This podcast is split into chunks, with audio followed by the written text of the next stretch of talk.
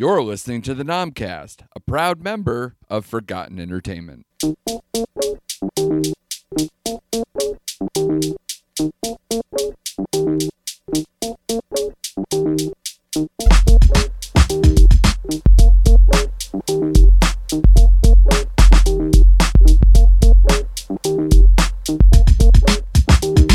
Hello, and welcome to the Nomcast, the Netflix original movie podcast. I am your host, Andrew Morgan. You can follow the show at NomcastPod on Twitter and Instagram, and you can check us out on the web at nomcastpod.com. All right, another overstuffed show for you. Later on the show, we have a fan favorite guest return for the first time in a long time. Uh, comedian and one of my good friends, Mel V, is back on the show. She will do what she does best and talk endlessly about murder and true crime. This whole conversation was basically her Super Bowl. So I'm glad that she was able to come on. We discussed the latest true crime doc, Why Did You Kill Me? plus American Murder The Family Next Door, and a handful of Mel's personal favorites from the Netflix original true crime series menu. So stick around for that. But up first, we will start with a little segment called What You Need to Know.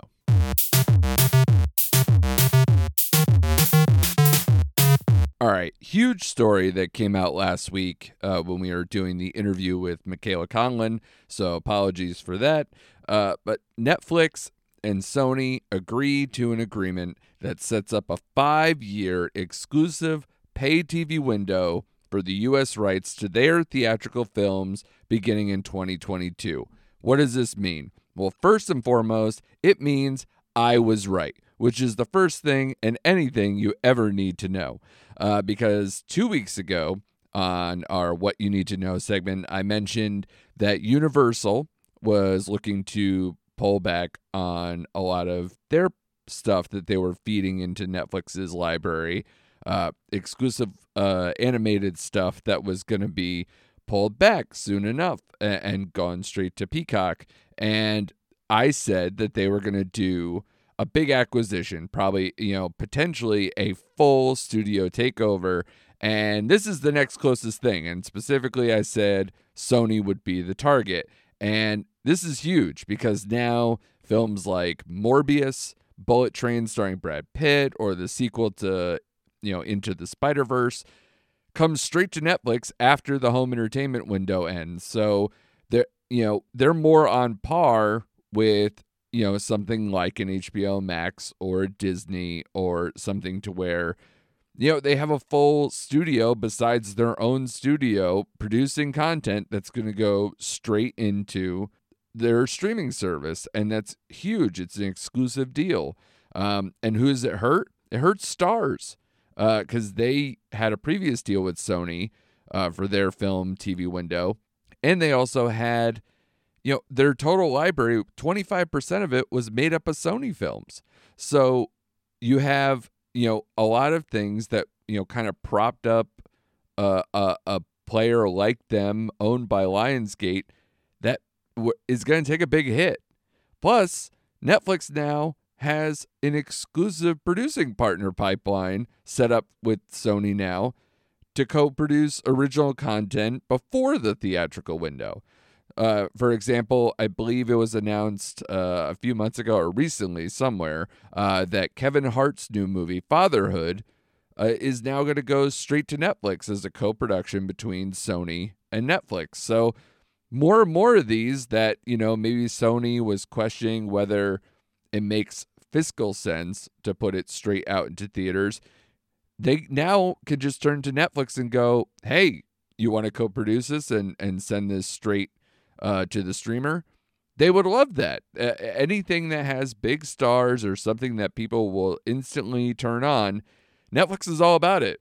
And now they can cherry pick from the Sony library and, and put stuff, you know, immediately in, starting right now, not waiting until 2022 uh, to put films that they can put on there right now. And then in 2022, they'll start getting the brand new films uh, moving right on. That's a huge story, and it, it really uh, shakes things up a little bit uh, with HBO Max and Disney Plus gaining on their heels.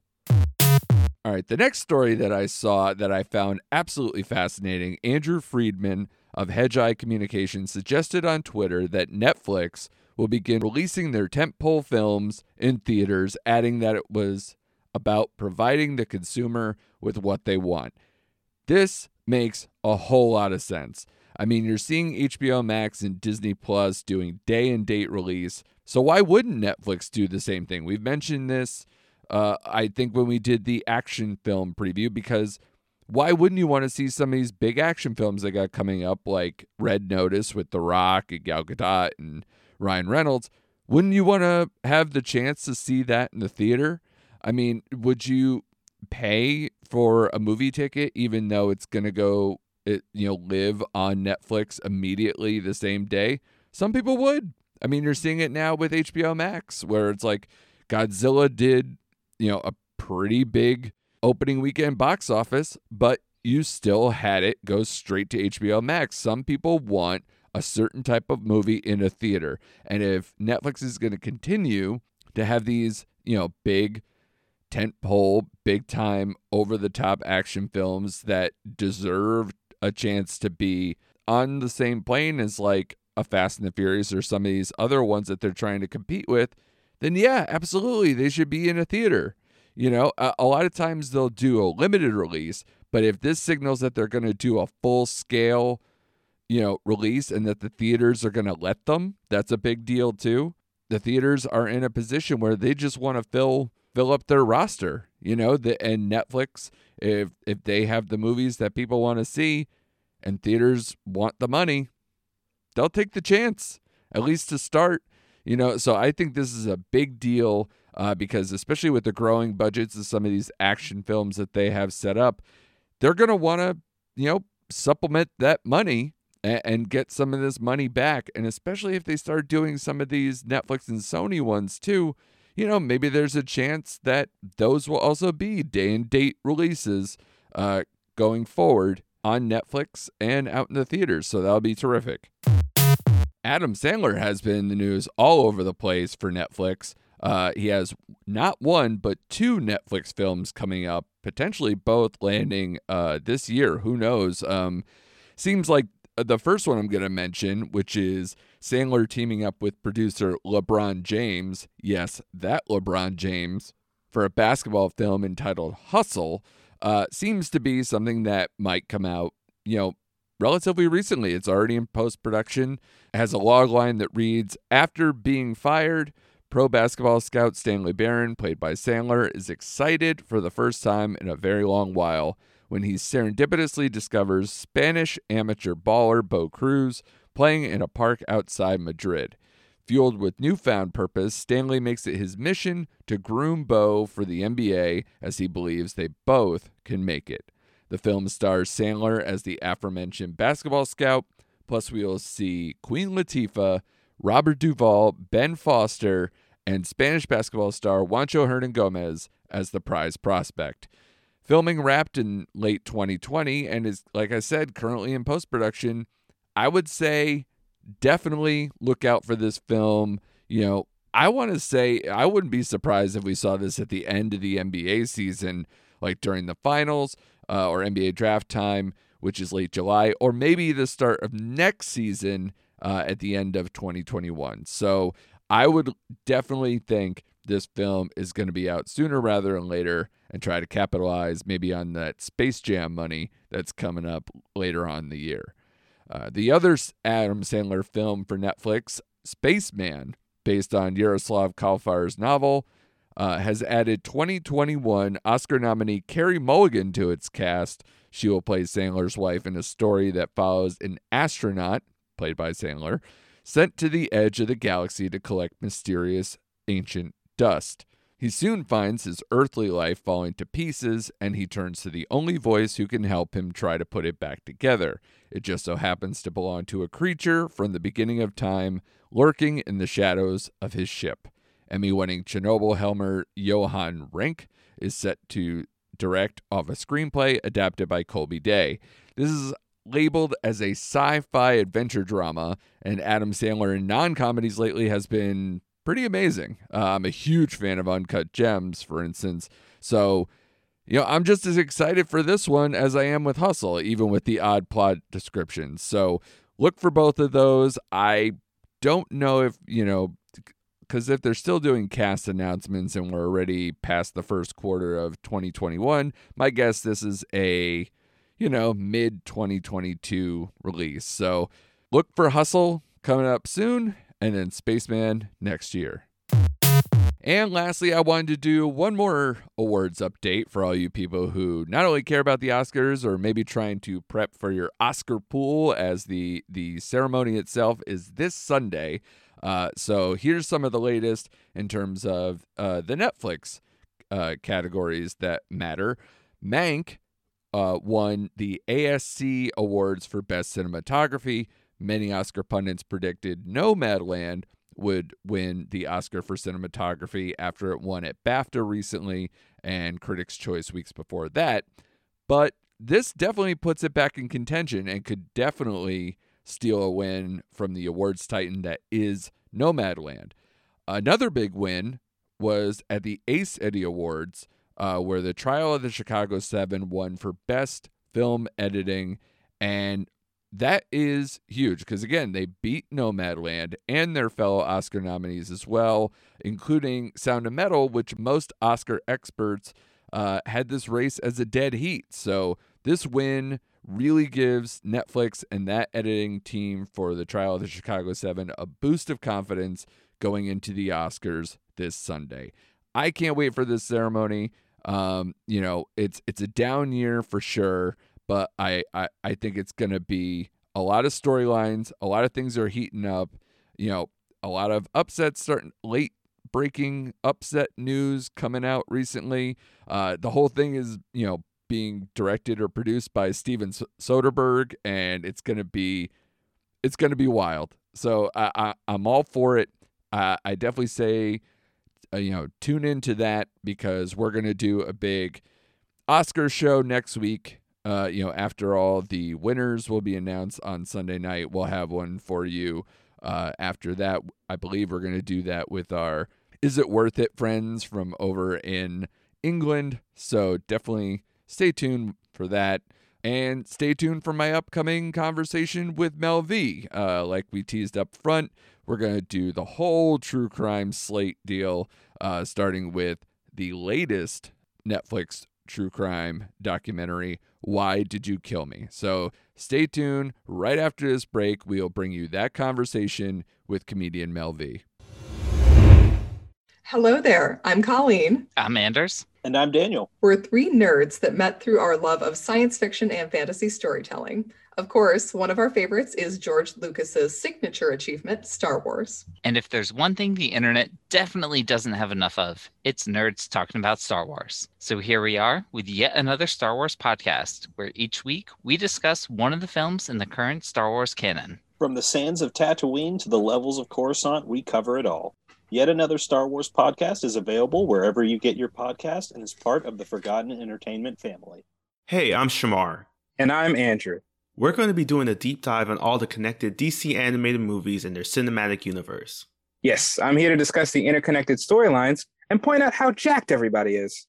And I'm here to share deep comic book knowledge like Batman having his own sneaker line. So check out yet another DC animated podcast. Part of the Forgotten Entertainment family and coming soon wherever you listen to your podcast. Oh, finally returning to the Nomcast. Fan favorite guest, Mel V. We go back and forth. This is like your Super Bowl, Mel. I feel so happy for you that you get to unleash upon the world all your peccadillos, all your true crime favorites, all in one space, and get to talk about the the new stuff as well. So I'm I'm very happy for you. Oh, and I'm happy to well to be out of this hope chest for one, uh, but also to be with you. Ah, uh, this is lovely. It is lovely. I missed you, darling. Uh, and I know our fans, it, every time I do a podcast, they're like, So when's Mel coming back on? Because they're like, and You're like, When I tell her she can get out of the hope chest is when she'll be back on. Um, but the beauty of you, uh, besides just how it's wonderful mostly physical. It's, it's definitely a physical thing. It's true. Yeah. Uh, is that you're hopelessly addicted to true crime, but you actually have like, but besides like people who like fun soccer moms who are like, I don't watch horror movies, but I'll watch a true crime thing. Like they're not the same. Um, uh, but you actually have like degrees in psychology. You have like no degree thing- yet, but I, I'm very passionate about criminal psychology for Exact- sure. For Yeah. sure. yeah, Um, so you can break all this stuff down. There's nothing better. There's nothing Yeah. better. Like we've talked serial killers on this podcast before. You've been on for uh, the the Ted Bundy biopic. You've been on for uh, Velvet Buzzsaw and uh, Bird Box, which is still a legendary episode in my Still mind. classic. So, but this one is the true wheelhouse for you. And I saw that uh, Netflix had a new true crime doc film, not series, so we can cover something for once. And I was like, yes, we could do this. I'll get Mel back on. Um, and Why Did You Kill Me came up, and it had this hook that like brought you back into using MySpace. And, you know, like I Mm, was just like, oh yeah. my God.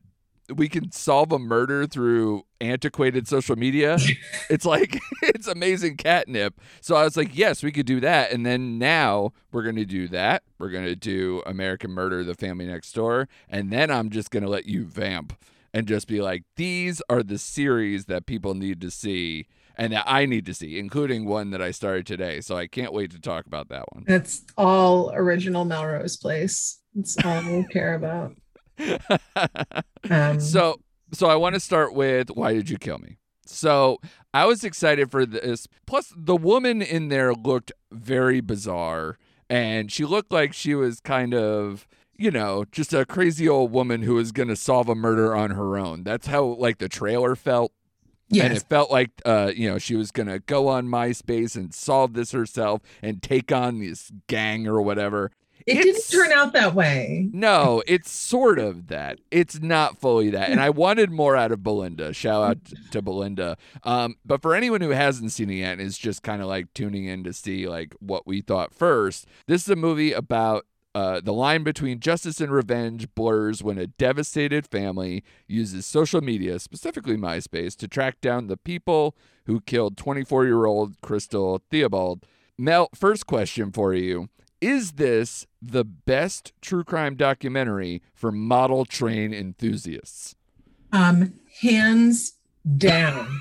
and like, here's the thing that's probably the most compelling part of this movie was so so they keep cutting to Belinda, the mom, who um li- little backstory. She she had a history of uh methamphetamine addiction and Yeah, af- couldn't tell. no, I mean, listen, she she looked rough for sure, but this, I mean, one of the good things to come out of this is she stopped using drugs and Yes. you know, kind of got her, her wits about her enough to to really focus on something in a way that was kind of extreme. But they keep cutting to Belinda. You know, she's narrating a lot of the story, and they keep cutting to her at this sort of elaborate, like model train setup. But it's a it's a layout of the neighborhood where her daughter was killed. Yeah, it's Doc Brown's setup from Back to the Future. It was, Where like, it's all it was uphill so valley there. good. But I'm looking at this and I'm like, wow, like I I was really impressed. Like it was a really good setup. Yeah. And um, but here's like the first I was I was disturbed on a lot of a lot of levels by this movie. And I Mhm. think the first place I was disturbed was just just from a psychological standpoint. Um, you've lost someone very close to you. They've been murdered on your street.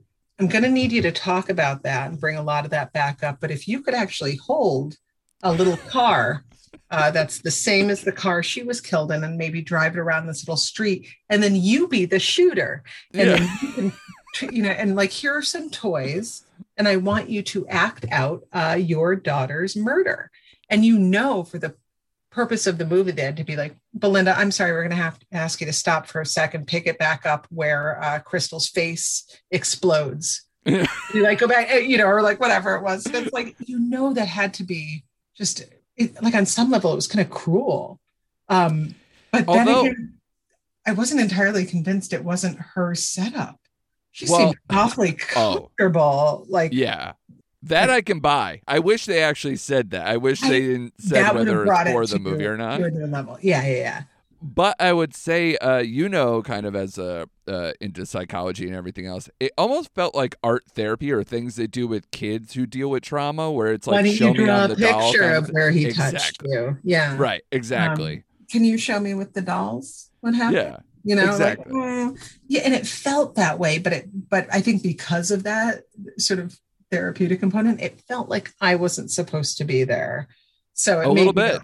it made me a little uncomfortable so and i don't know how far you want to jump ahead I would say let's not get crazy spoilery, but Okay. um, but if there are like certain things you need to get off my off your chest, I mean, it's kind of the the story is kind of in the trailer told pretty straight. Like it's not like a weird who done it. It's No. more like a process of how they got this done more than anything. And you could, you know, any true crime fan or people who are into these type of things, you know, you could pretty much figure figure what's going to happen in a way. Well, and this movie did have, I think, every every podcast we've done uh, has been about. It's had that theme of. Um, we always refer back to the John Mulaney uh, bit of the cops, like the bumbling cops, and they, Yes. um, because it never ceases to amaze me. These movies where you know the the victim or person who's lost somebody close to them sort of takes on the role of detective Sure. I'm never not surprised that the police are like, like, wait a minute. So we know what car it is. If Yeah. only there were a way to outsmart these people. So there shouldn't be a situation where like a 14 year old is like, so I just decided to look on MySpace. Right. That shouldn't be the case. You Yeah. know? Catfishing gang members is very inventive, and that's what drew me in because that's in the trailer that they were basically like, "Yo, let's create an account with the picture of the victim." I mean, listen, they're doing it with um. I mean, when uh, To Catch a Predator, Yeah. you know, it's really popular, and and I know you certainly can't, you know, set anybody up, but you, you Right. but you can sort of create the space for them to, you know, there there are rules, but you know, they they sort of have that Right. approach to so many different kinds of cases.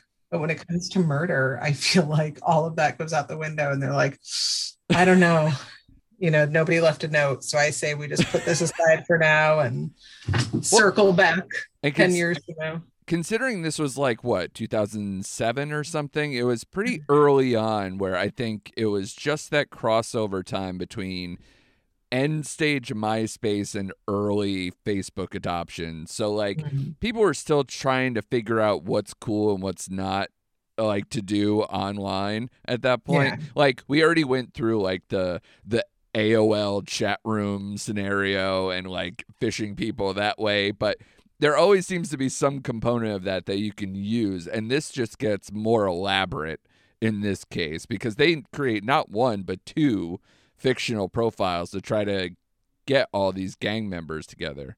i also i love like one of the things that this movie did really well was so belinda obviously her, her daughter was killed by gang members or a Mhm. member of a gang Yeah.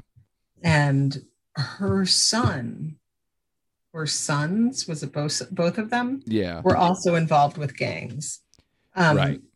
So, you know, on one hand, as a sort of the norm, you decide so these gang members, by virtue of being in this gang, are dangerous. They're, you know, these are criminals. They deserve, you know, justice should be served. But then on the other hand, Belinda's telling the story of how her kids had to turn to the gang and you know, and all that. And you're like, oh my God, these poor kids who had to turn to the gang, you know, to feel supported and Sure. and to feel safe. And so I like that it showed you both sides of, you know, and it it sort of it humanized the gang members a little bit, which was tough. That's Sure. tough to, you know, but in general, I wish I got more out of Belinda, and I'm sure they felt the same way because to me, you know, I think the movie at its best is when it turns where Belinda takes over the MySpace account and really turns on the Jets. But that is such a small part of this movie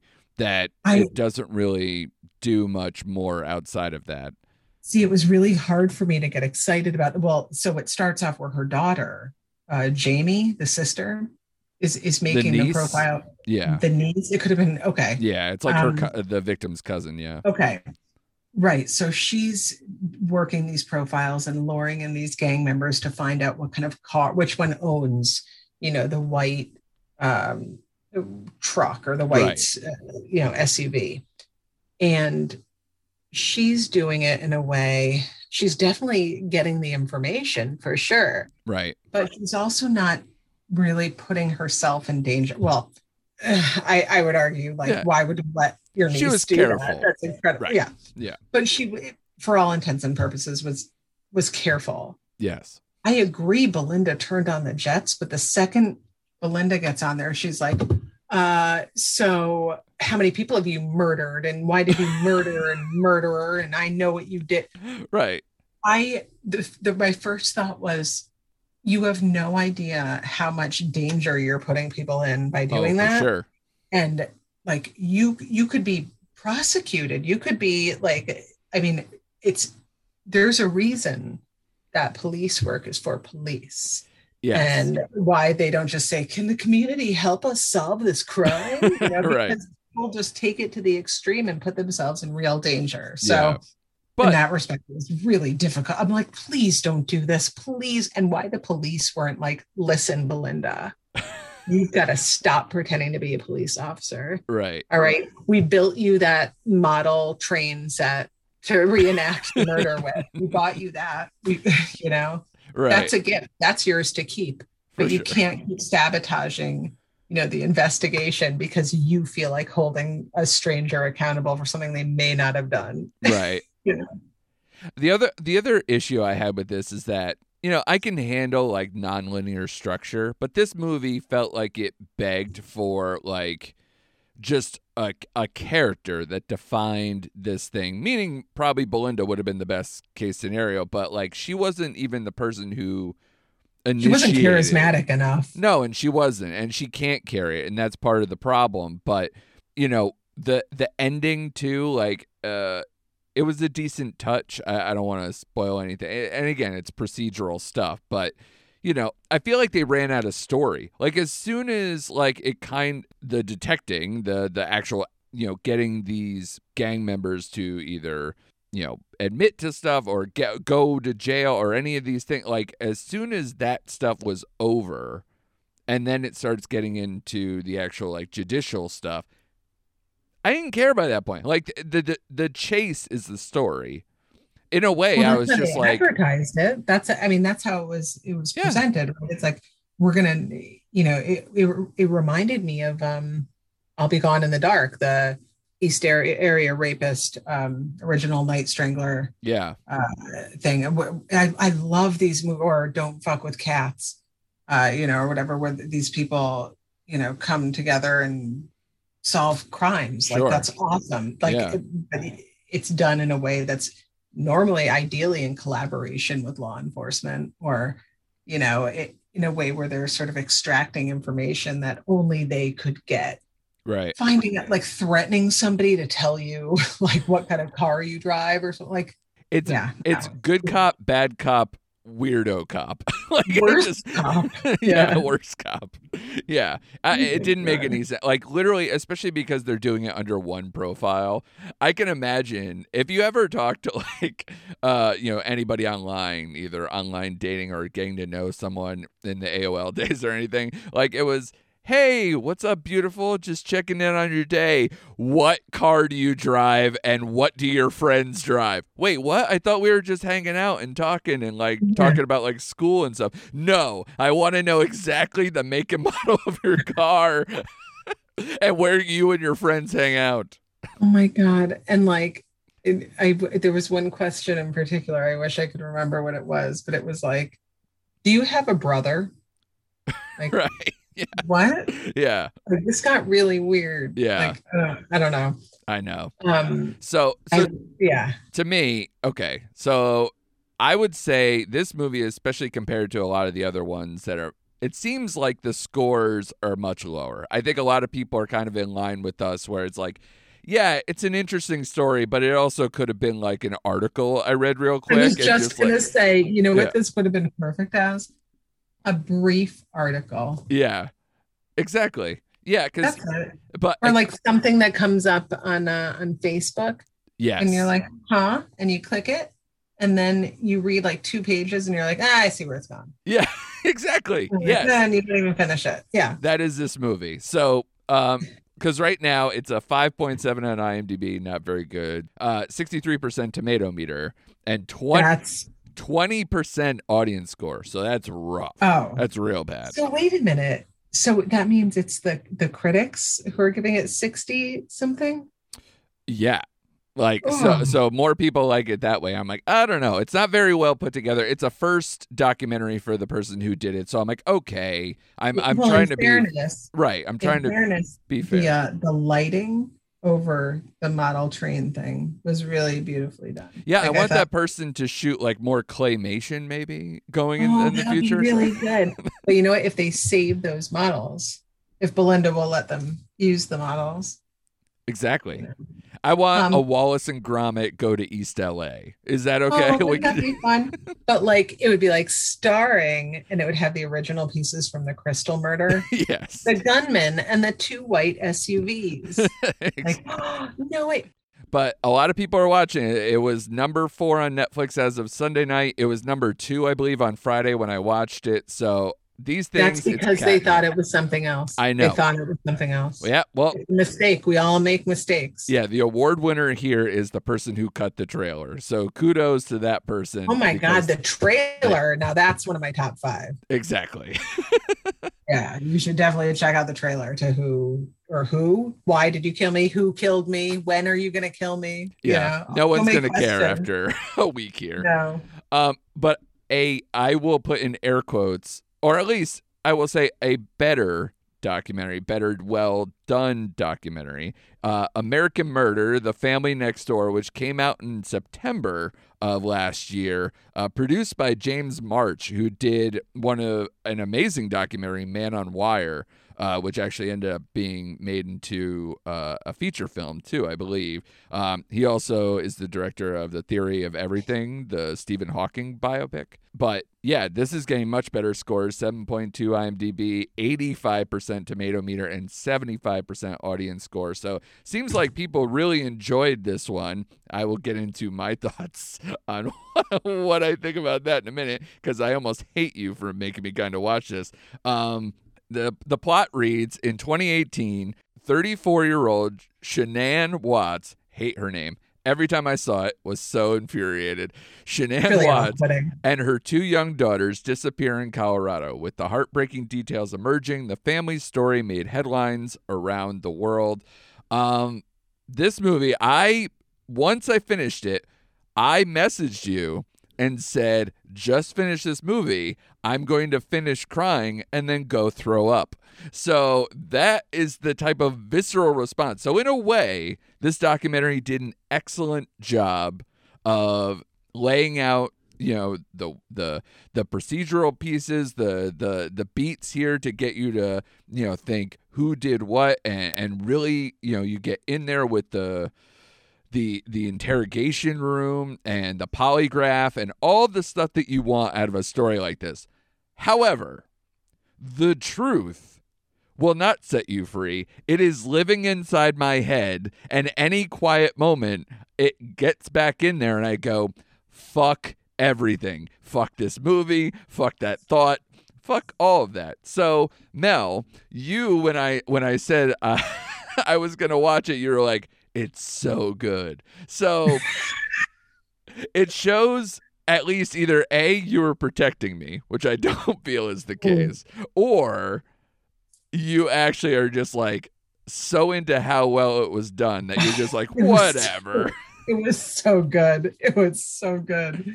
Um, this this movie was good on on so many levels. Um, obviously, and I shouldn't even have to say this, not good in reality. No. Like this was a terrible, terrible, terrible. This was like very rarely do I see something that that I have that sort of visceral reaction or feel you know this is difficult to watch.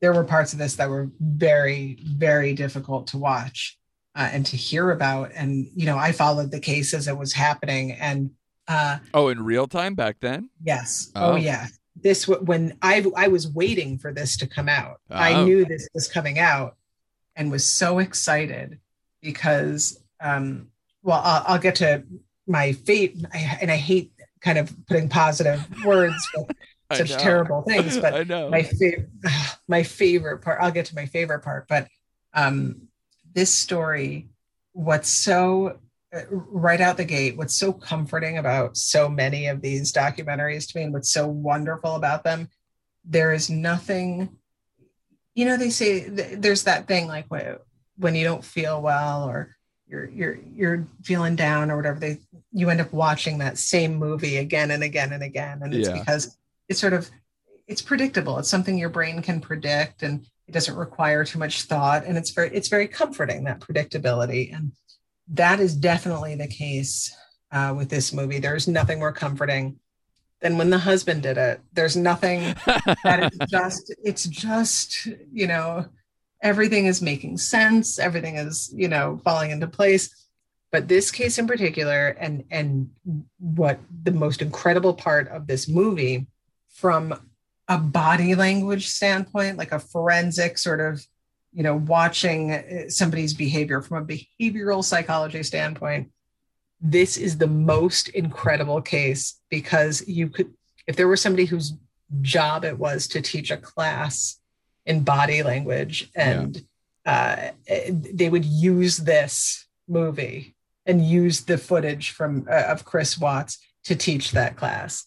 There is never i so he was interviewed so the kids are missing. The cops come to the house to do the initial search um right right out the gate like the house is locked wrong. Like nobody's in there but it's locked from like the outside. So of course like Right. already you're just like Ugh. and um they get in there something's amiss like why are there no sheets on the bed? Like things aren't adding up. And they do that initial interview with chris watts. Just that interview. Like if this it, it would have been enough like just this interview yeah. um the crossing his arms you know the like that little self hug the um he appears to be smiling throughout it like it, Yeah. he's not even aware he's doing it um he uh not wearing his wedding ring during the video uh, during them uh, taping that interview Yeah. just so many little pieces and it's it's thrilling to sort of watch that unfold and to know obviously i knew by the time the movie came out that he had done it but to see somebody because he's clearly a narcissist slowly come to the realization that he's not as good at lying as he thought he was Yeah. and that he's not going to get away with it was thrilling. It was it was just incredible to watch. But the greatest scene like of of that whole movie to me was when the police come back and they're now at his neighbor's house. Yeah. and he's explaining to the police well i left i left early that morning you know and i and my it was just my truck and i left at this time and i did this. And, and the neighbor just wanting to help says well i have a camera. I mean we could just check the camera to see. That would tell us if somebody else maybe went went into your house. And he's like he can't not agree Right. he's on the spot. So he's like, yeah, do it. And the neighbor is playing the security footage, and the police are watching. And Chris Watts puts his hands on the back of his head, and he's totally calm. But inside, you can hear a grown man crying because he knows in that moment he is fucked, and there is nobody else that went in and out of that house but him. Yep. And it was just like so it was between that and the interrogation when he finally confesses because that woman i wish i could remember that officer's name yeah. The one who She- conducted the she- polygraph.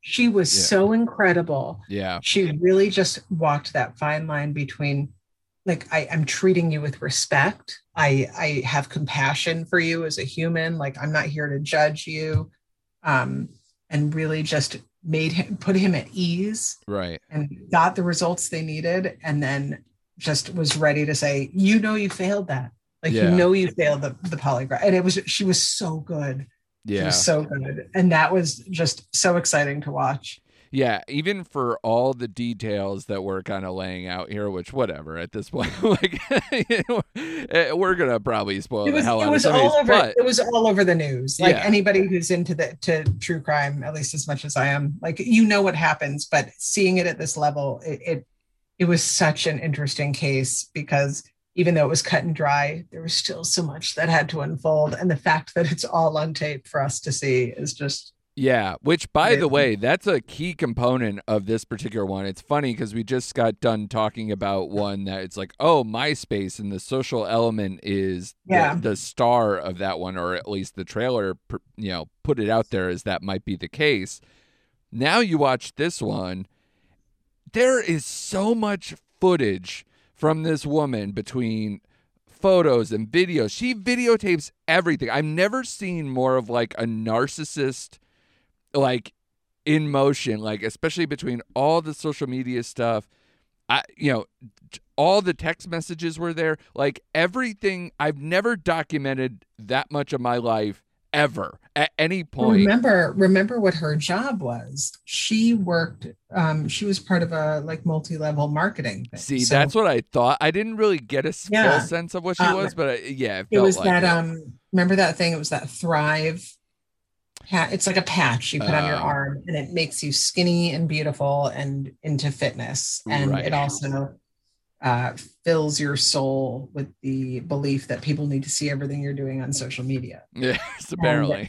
yeah but so it's a lot of like um taking pictures of yourself working out and feeling healthy and whatever and then posting it for your friends and i feel good and here's what i'm doing and I- but you have to wonder so somebody like chris watts who's a huge narcissist like there had to be something that brought them together initially he didn't just become a narcissist right. i bet on some level they were kind of both a little you know love putting themselves out there and love you know being in front of the camera and right. all that. Um, unfortunately, he got the murdery kind. Yeah, which you know, and that's the thing, right? That the the the tick-tock here, the procedural part here where you're supposed to believe multiple storylines is how all these things shake out until it crystallizes into what actually happened when the truth comes out at the end. The whole time I didn't fully feel I guess the only person who I thought was legit to actually have done it is what he originally says his first kind of like lie as uh, as his confession excuse me um when he says that the mother did something and then he had to protect. Um so to me that is when things get wild. Uh and that's when you, like i can actually believe that in a way cuz she they did a great job of trying to sell her as this kind of you know not only the narcissist part, but like more controlling, more aggressive. So like, and they kept selling him as more subdued and loving and all this other stuff. So it's like they did a really good job of the sell job, even though in retrospect you're like, who else could this possibly be? If the body was moved, it's always about the body moving. You always got to Yeah. think about that first. Who's going to do this? Who helped him do this?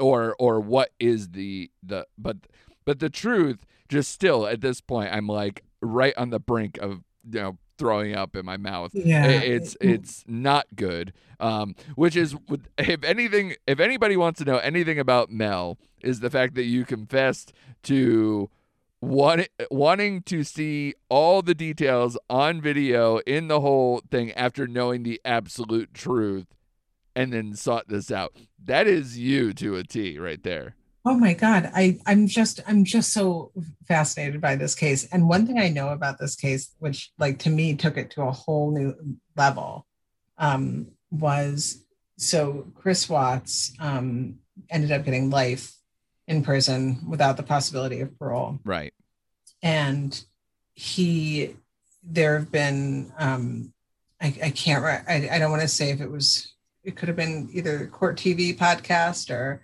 like nancy grace or something like that something lots of people coming together and talking about what people in prison are doing. Sure. And, um, he uh, he had become close with another inmate while in prison, but most disturbingly, uh, he all of a sudden started displaying in his cell uh, photos of his children. So the question then became is this are, are you seeing somebody that's that's experiencing remorse? You know is he does he feel guilty? Does he does he now have insight into what actually happened? Right. um, or is he such a narcissist that he either needs other people to see him as the kind of person who and believe he's experiencing remorse? Or is, is it sort of like the way you would display a trophy? I, I don't even want to know the answer to like that. But so I, I, it- I tend there's no believe, good answer. There's no good answer. Like i i mean if he's experiencing remorse and it's hitting him like i can't imagine a more excruciating feeling than knowing you did something so terrible and having to live with that reality. Based on um, how the interrogations went, I feel like it's more like a, a little bit of remorse and but also at least to to have people feel like he is being remorseful whether he's truly remorseful or whether it's a show of remorse literally as a show um Right. I, I feel like those two are more plausible than the absolute just awful Yeah, I'm- feeling. I'm definitely more inclined to believe the remorse he feels is for getting caught. Yeah. You know um but uh just so well done like it, w- it was better than i thought it would be yeah um it had more and, uh, meat than the other ones for sure Oh, yeah, yeah, yeah. And and again, like if you if you're into sort of, you know, I, I love I love a good interrogation, but not just good where you get them to confess, because clearly every other documentary and film has a false confession. sure Anybody can confess, Andrew. it's Anybody.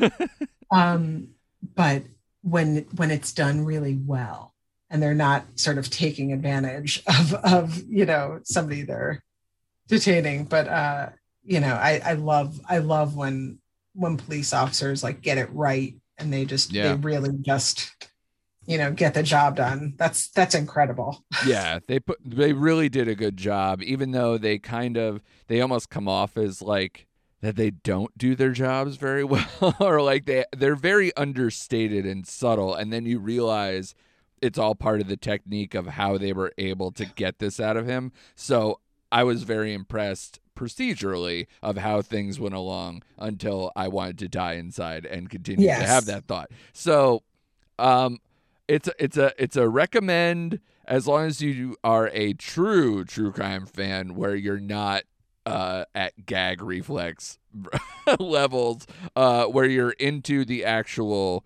the tick-tock of the procedural stuff and and really can admire how this was constructed versus what the actual reality is. So yeah uh, and I and again, I feel like the pol- the police got it right in this one. So this wasn't the this was sort of the other end of the spectrum from the bumbling cop, you know, Right. kind of scenario. This was it was just a really if you're into that, really fun to watch. And if you're not, why are you even listening to this? Like you shouldn't. Fair like, point. Why are you listening to us talk about this? That's gross. Yeah, I mean, I can enjoy a lot of these, but this made me go, should I more dip my toe in? It made me kind of ride that line of like, how far Okay. am I going into this? But uh we'll move on to the next section because I feel like you are the expert in the room here. And you, when we started, You're only talking- saying that because I'm the only other one here. not true. I don't talk uh, to many people about the true crime stuff. It doesn't really feel like a conversational thing. Also, people have to have conversations in the last few years um, Mm. here. So, um, but we when we were going back and forth of like what ones we were going to cover or what you've watched, it was this lengthy list, and I was so impressed with how much of this stuff you consume. But it's good to know what's good and what's bad. So, at your recommendation, I started watching Wild Wild Country uh, because you seem I so I could not be more excited. Yeah. I could not be more excited. And this is more up my alley. Anything with a cult nature, um, you know, or it's hard, uh, like like a compound stuff. How you would characterize, like, because I always have these thoughts of like cults always sound great at first. Like oh and my god. and I always Yeah. love the story behind how the cults come together. And it's always like for a good reason too. Totally. It always starts from such a good place, and then it just. mm. Yeah, and, and you can admire the guy and, and and the way it all comes together, like you said. Yeah. But and then ultimately, it is gonna go wrong. I haven't gotten there. I'm I'm just through episode one, but I am already in. I I love the story. I love the people they're interviewing and and the way it's going. So I am into it. Um, but so for people at home, tell people what Wild Wild Country is, and then from there, give us a couple more recommendations of things you loved that people should watch. that are not as good as Wild Wild Country. yes. Um, so this is a true story. I'm terrible with dates, but like it was. What was the date on Wild Wild Country? This Um, it started in the early 80s, right? I was going to say late 70s, but early 80s Well, sounds about right. So the lawyer, I remember when they talked to him, he meets up with them. Yeah, probably like he's he leaves maybe in the 70s and then I think this Okay. But, when the first episode starts, I think the crime stuff maybe starts in the 80s. But yeah, go ahead. Yes. Okay. So in India, there was this group of people, um, the Rajneesh, uh, and they were led by uh, this guy Osho, who's like exactly what you think he looks like. Yes. and he you know it's just like this nice little commune and like people like dance and how they feel and like wearing the same color and like just all the good stuff. Yeah. string and flowers like all good. And he has this like assistant who one of the greatest things about this documentary is that everybody you hate you also love. Like you you will you know sort of sway wildly between uh loving and hating these characters. Yes. and he has this assistant sheila ma'anan sheila who is just she's either the most brilliant or most dangerous person on the planet. But like even after it's done you'll be like i don't even know. I don't even know how to feel. But it was all good. But she's incredible. And they um they need more space. I'm totally like make i'm not giving the details you do because you're way better at this you're like it all took place in this little town i'm like it was nighttime Yeah. Antelope, Uh, Oregon, right? Or something. yeah, like I do remember that part. So they end up going, they find land in the US in Antelope, Oregon, which literally is like a population like five or whatever. Like people 50, live like, 50 Mel. This is was close. There was incestual. five in That's there. an Yeah. incestual level. but out there, like things are so far away. So it's really like, like just living in your own land. Yeah, they Like made their own else around. town. It's like Yeah. Game of Thrones. Like, you know, in Sure. Game of Thrones, like we have to go to somebody else's house. It takes like a week. Okay, that's the same thing. So they go to Antelope, Oregon, and they just get a bunch of people. They're like, come on over. You know, we're going to just build this commune. And they do, but not just like a commune. Like, imagine like a functioning, like thriving society that they were like, oh, you build houses and you do plumbing and whatever. Bam. Yeah. Here's a whole world that we just built. And it's incredible Yeah. and um, then you know they're doing their whole cult thing and the the whole community is like we don't like these people they're coming here taking our land and all that and shit goes down it's like the cult versus uh the people of antelope oregon and then they start like turn themselves into an actual town uh they like buy the land and like buy part of the you know it was insane. And then shit it, like shit goes down and they start taking revenge against the people of antelope and it gets nuts. The soundtrack is amazing. Uh, people are amazing. Um, but what's so cool about this is like I, again everybody who you're like there is something wrong with that dude. An hour later you're like or maybe not. Yeah. So i lo- i love i love love love And you buried the lead a little bit, Mel. It's produced by your boys, the Duplass brothers, who don't make anything bad, in my opinion. I think that no, they really don't. And uh, you know, I feel like I didn't even have to say it. Anytime there's something just perfect, you can bet your bottom dollar, your middle dollar, your top dollar, all your dollars Yeah. That there's a Duplass in there Yeah. They're And in there. and Mel, speaking of which, I heard either A that they're making another creep movie, which I know you were super I did know that already. I did know that, but I didn't know when it was coming out. But that is my favorite. Even Yeah. the second one was amazing. I know. I knew you'd be so so up for it. And I know that to a lesser extent you don't care that the the Way brothers, I believe is their name, the the people who directed this series is uh, they also directed The Battered Bastards of Baseball, this amazing documentary that came to Netflix years ago, like five years ago now. Um, that was very well done. So I'm not shocked that this is a supremely well done, supremely well uh, created uh, with the narrative that they have it's almost so cinematic. I'm I'm actually like w- besides like insulting the true life nature of this or the religious part and in fear of retribution, why has this not been made into a movie? It's like it's like Jericho with like cult status. It's wild what it is. So uh, an actual true miniseries or film would be dope for this Oh my God. story. And I'm only Yeah. through episode one. But at the same time, like I think they did such an, an amazing job with it. I, I don't know how else it could be done. What like it, Oh, but that's never stopped anyone, Mel. no, that's true. That's true. Okay, so Wild Wild Country, everyone Oh. check it out. Watch it No, because like, watch that right away. Yeah. Like, because like I feel like the people listening are probably like, "Oh, why did you kill me?" I I had that in my queue. Just get it out of there. Don't even like. Okay, they they it was an accident. Like spoiler, it was an accident. That's why she got killed. Wrong place, wrong time. Gangs are bad all around. exactly. Justice happens. Yeah. Took a little while, but it's done now. There. Uh, Take it out of your queue and you put Wild Wild Country in there. It's the greatest way to fall asleep at night. It's like the it's I I want to be there with them. Like I want to go there.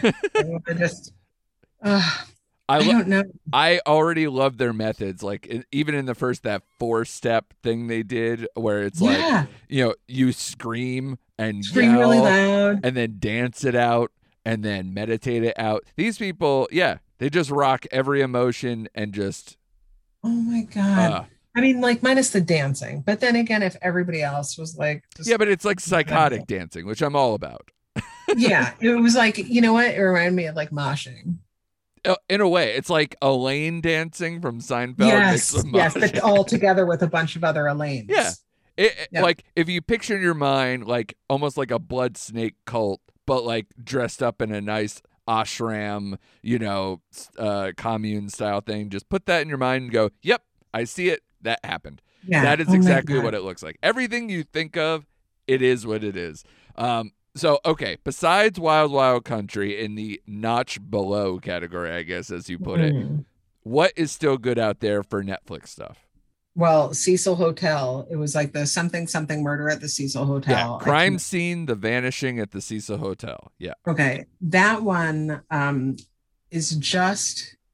I heard about that case on a podcast because it was just so bizarre, and you really think it's going one way, and then it's it kind of just goes in a different direction. There's this hotel, the Cecil Hotel, in is um it's in LA. Okay, and it's um right on like Skid Row. Okay, so it's in a shitty, terrible part of town, and like people have been like staying there for a hundred million years. Some people just live there. Right. Like it's this, they just live there.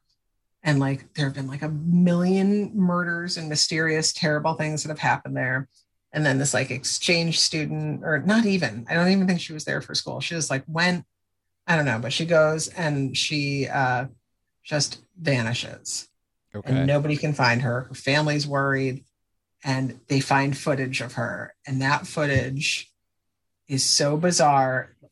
Normally, you'd think found footage would reveal something. right. This is a perfect example of found footage creating just a million more questions, Okay. and it, it's so bizarre, and you really just you can't really guess as it's happening, and and it's it's also got a really important message, I think, at the end, but I don't want to Oh. get into it. I don't want to give anything away. Um, just uh, you know, I think it's very relevant. Okay. Uh, you know, I don't want to give uh too much away, but Well, that's good Uh, because I yeah. heard mixed things about that one. So your endorsement means something It's if just I want to. it's just a really interesting story. Yeah. I mean, it's and the just learning about that hotel and like sort of meeting the staff, even the like the manager, this woman was just kind of bizarre. Like the whole place was really like spooky and Right. and strange.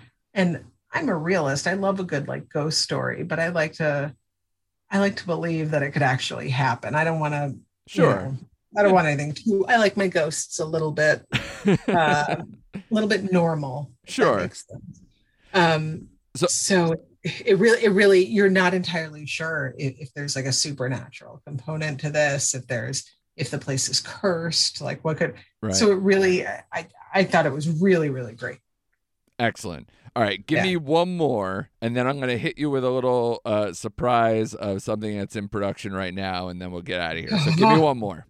Okay, I'm gonna go with Murder Among the Mormons, uh, which was interesting, not just because of the murdery part, but just because it's like this whole time that we've like just had our lives and we've been going about our business. There are people in this world, Andrew, who collect historical documents. yeah, who Like, those isn't people Nicolas are- Cage? Yeah, yeah, but they're like real people, and they like buy and sell. Um, this this kind of sent me down a rabbit hole. By the way, I I watched two documentaries following this one, Yeah, both about like uh, forgery and art heists. And things. And I was like, what I is happening? that stuff. I I like it, but it, it was a little far out of my comfort zone. But I did watch two of them, Right. and uh, and this one. Um, but it was uh, it was just interesting. It's like, you know, you, you see all these movies where people kill for love or they kill for, you know, for for money and they kill for all these reasons, and then it's weird to know. And I know there was a money component, but it's weird to know that like somebody was motivated to kill because of historical documents, Andrew. Like yeah, it's wild. it's like somebody killing for Dungeons and Dragons or stamp collecting. It's like, wow, like Yeah. people, people are. There's a whole underbelly of society that I wasn't aware of. Yeah, I- And I usually like that component more in my fictional affairs, but the non-fictional, that you know, hey, the source has to come from somewhere. So it does intrigue me that you're like, if this is part of the involvement, like in you know a good thief story or something went wrong in a in a good heist, love those elements. Oh Sounds like Oh, yeah. I would love it. and like religion, religion always makes things a little bit weird, Yeah, you know, because they're like, oh, that was the book that the magical goat was carrying when he rescued Jesus from the river, and you're like, is that a thing? Like, Yeah. I don't, I don't know if that's a thing. yeah, Um, and, and as if South Park didn't already kind of uh, take you down the Mormon rabbit hole. That's always Right. been like an intriguing section of religion too. Oh, yeah. just- the the I story a behind good- every origin Yeah. story of a re- religion sounds wild and crazy, but Oh my god! the Mormon one Except. Wild Wild Country. uh, I Maybe they're guess, the only ones who had it right. I Yeah. know. as soon as they were like it appealed to intellectuals and they're doing all these things, I'm like, I would have probably, I could have bought into this. It's possible. Oh my god! Fine, I love robes. I, you know I love robes. Yeah. oh my god! Well, I will Um, definitely put yeah. those three on my queue just to to get it through because I got to finish Wild Wild Country first, but then I will go through. And I know, just, I literally could watch Wild Wild Country in like 20 minutes. yeah, I know each episode is like an hour, but I can get it done in 20 minutes. right, It's bang through it really fast. Like that's a one night watch. You just Sure. got to stay up. You'll hallucinate a little, but it's going to make the whole experience. Just it's going to enhance everything. Just hurry. yeah. And, and I know you enjoyed the staircase. I already told you how like Colin Firth is going to star in like a, a Yeah, HBO that's gonna be miniseries version. So I'm, I'm excited. I'll probably end up watching that to be honest before I watch the documentary, or at least one before the other, kind of pair it up. Um, but the one thing I did want to tell you, because we are both Connecticutans uh, living in this state, that currently I'm very excited that a Netflix original movie is shooting right now in Stamford, and I will have to pull it up because it is called The Good Nurse. Are you familiar with that at all? No, Okay. no. So big stars. It's got Jessica Chastain, uh, Eddie Redmayne.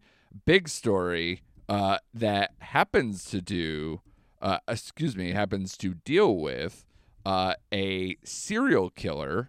So I knew that would pique your interest. A Uh, real serial killer? So th- a- this is based on a true story. Mm, Okay. So that's why I'm like I'm I'm seeing right. I'm gauging like whether that. you actually know the story or not. Is it like an angel of death nurse situation? Yes, yes, it is.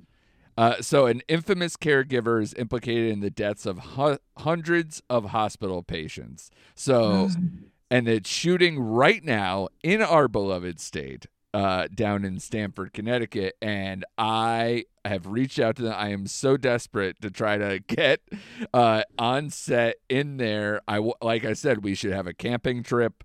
We just Andrew, need to I'm go down. this. I know, I'm like all over this. it's all our interests combined. It's wonderful. So to me, I'm hoping that the movie is good. Of course, it's got a deep It cast. doesn't it. honestly, it doesn't even have to be because if it's terrible, we'll end up talking about it here. Yes, true. We get to hang out. That's a bonus. Yeah, And like if it's good, you know, we can still talk about it, but also we'll have, you know, been rewarded with a good movie. exactly. So It's a win-win. yeah, so I am all over it. I figured you'd be very excited that you know, uh, I, and it, and it gives you something to look up. So like as Yeah. far as like a serial killer that you may have not been aware of, Angel of Death thing. Also, I, when you said now you have something to look up, do you know where my brain went first? What's that? I was like, yeah, like places to eat in Stamford. yes. Because like in my mind, we were planning the Yeah, camping. the vacation And, is like, already there. obviously like there's gonna be it's there's gonna be a lot of food. For sure. And like in my mind, it was all like sandwiches. Totally.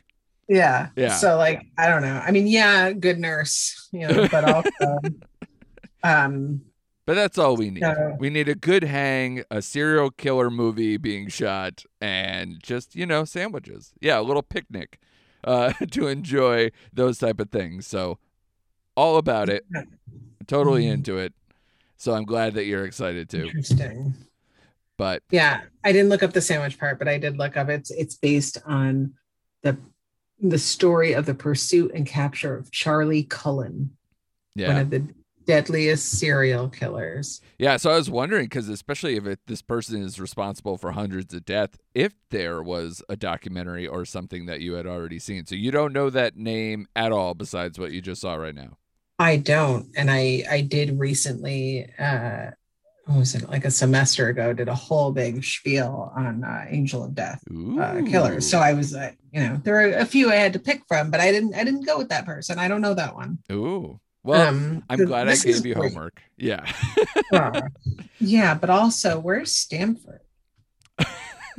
Are you serious? The New York don't know. bo- I- New York border down 95. What do you mean? Am I serious? Where Where do you think You're a I go? comedian. We travel everywhere. How do you not know where Yeah, Stamford is? I put is? it in my phone, and I go there. Like, and people are like, you know what? It's right off like 92. Like, what? That's not. Oh, is it east? I don't know. Well, I to don't be- know. to be fair, you live in like Middle Earth, in the middle of live, nowhere. yeah. nowhere. Yeah. I get in my car. I'm like, this is the music I'm listening to, and I zone out and I live in my mind. And when my car tells me I'm there, I get out. Uh, you probably it. can't wait for like automatic drive cars where it just ta- you just put it in and Well, just not after today. You saw that Tesla that like No. imploded. no. Like, oh, it was bad. Yeah, it was a it was a bad one. Well, I'm glad we can end on such a positive note. Yeah. Thank you, Mel. This was awesome, and I'm glad you got to to put all this out there for everybody, and, and it gets to fill up my queue at the same time. So always awesome talking to you, and I know this is so near and dear to your to your heart. Yeah, it's literally the thing closest to my heart. Yeah. so all right. So next time, uh, any recommendations not where kids get killed? So that's my only line apparently. Oh, So yeah. I mean, only you know what? adults who hopefully deserve it get killed. adults killing other adults that deserve it. Yes, that would be ideal. That's actually the name of my podcast. Yeah. I can't wait for it. Have you heard it yet? No. It's yeah. very it's very similar. It's this actually. This I, is my passion. I love it. yeah. I thought you might. All right, Mel, thank you so much for doing this. Thank you for having me.